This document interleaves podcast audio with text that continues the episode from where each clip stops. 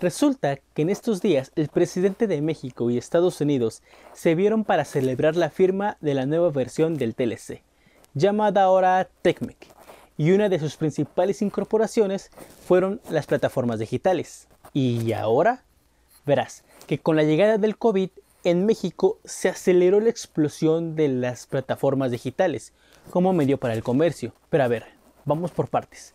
Tendremos que entender que cuando sucedió la peste negra, una vez superada, trajo consigo muchas consecuencias para el comercio. Para empezar, el sistema feudal cayó. Y ahora, si antes tenías 100 esclavos, por la muerte de muchas personas, ahora tenías solamente a 20, por lo que tenías que mejorar su salario y de cierta forma cuidarlos.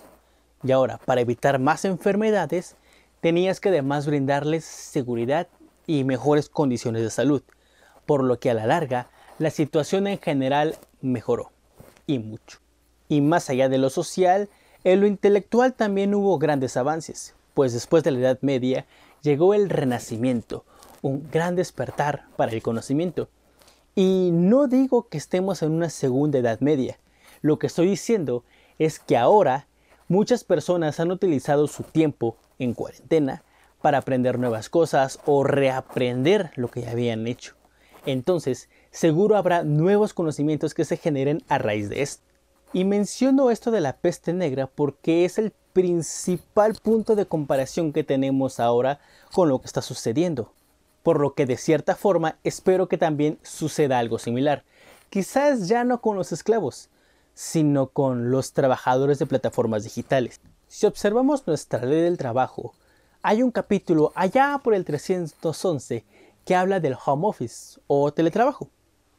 Y se menciona vagamente su definición, que se deberá de pagar igual que un trabajador de piso, que tendrá derecho a prestaciones y que será el patrón quien proporcione los instrumentos necesarios para que se realice el trabajo. Sin embargo, por experiencia propia y de compañeros, sabemos que no es así, y mucho menos en tiempos de COVID. Entonces, espero que las empresas, gobierno y población se den cuenta de la importancia que tiene el home office y lo más importante, que se brinden y se respeten las condiciones adecuadas para llevarlo a cabo. Y aparecen en el juego otros trabajadores digitales, los freelance, estos que hacen su trabajo por encargo ya sea un trabajo de algún diseño, algún logo, alguna página web o simplemente llevar comida a domicilio. Lo cierto es que ninguno de ellos está realmente protegido por la ley, por lo que será interesante saber cuál será su evolución. Lo cierto es que las plataformas digitales tendrán que evolucionar. El comercio, como lo conocemos ahora, habrá de evolucionar a lo digital y los gobiernos deberán proporcionar herramientas que, desde sus países, fomenten el desarrollo de nuevas tecnologías. Hagamos este ejercicio. Revisa tu celular. Checa cuáles son las aplicaciones que más usas, las 10 que más usas. Ninguna es mexicana. Hay americanas, chinas, colombianas, pero mexicanas, ninguna. Y no hablemos de los comercios en línea. De esos, uff, hay muy pocos. Los impuestos cada vez más están alejando a los comercios digitales de lo digital. En los últimos años se han aumentado los impuestos a las plataformas digitales, lo cual hace que cada vez el comerciante se aleje de estas plataformas.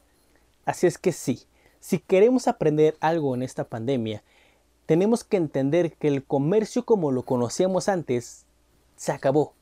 Va a pasar ahora de lo físico a lo digital, pero tenemos que estar preparados para cuando llegue tenemos que proporcionar a los trabajadores de herramientas necesarias para que ellos puedan ejercer su trabajo, de prestaciones, de seguridad social, de salarios dignos. Y al comerciante tendremos que brindarle las facilidades necesarias para que pueda ejercer su negocio en línea. Eventualmente todo lo haremos a través del celular. Todo. Pero tendremos que estar preparados para ello.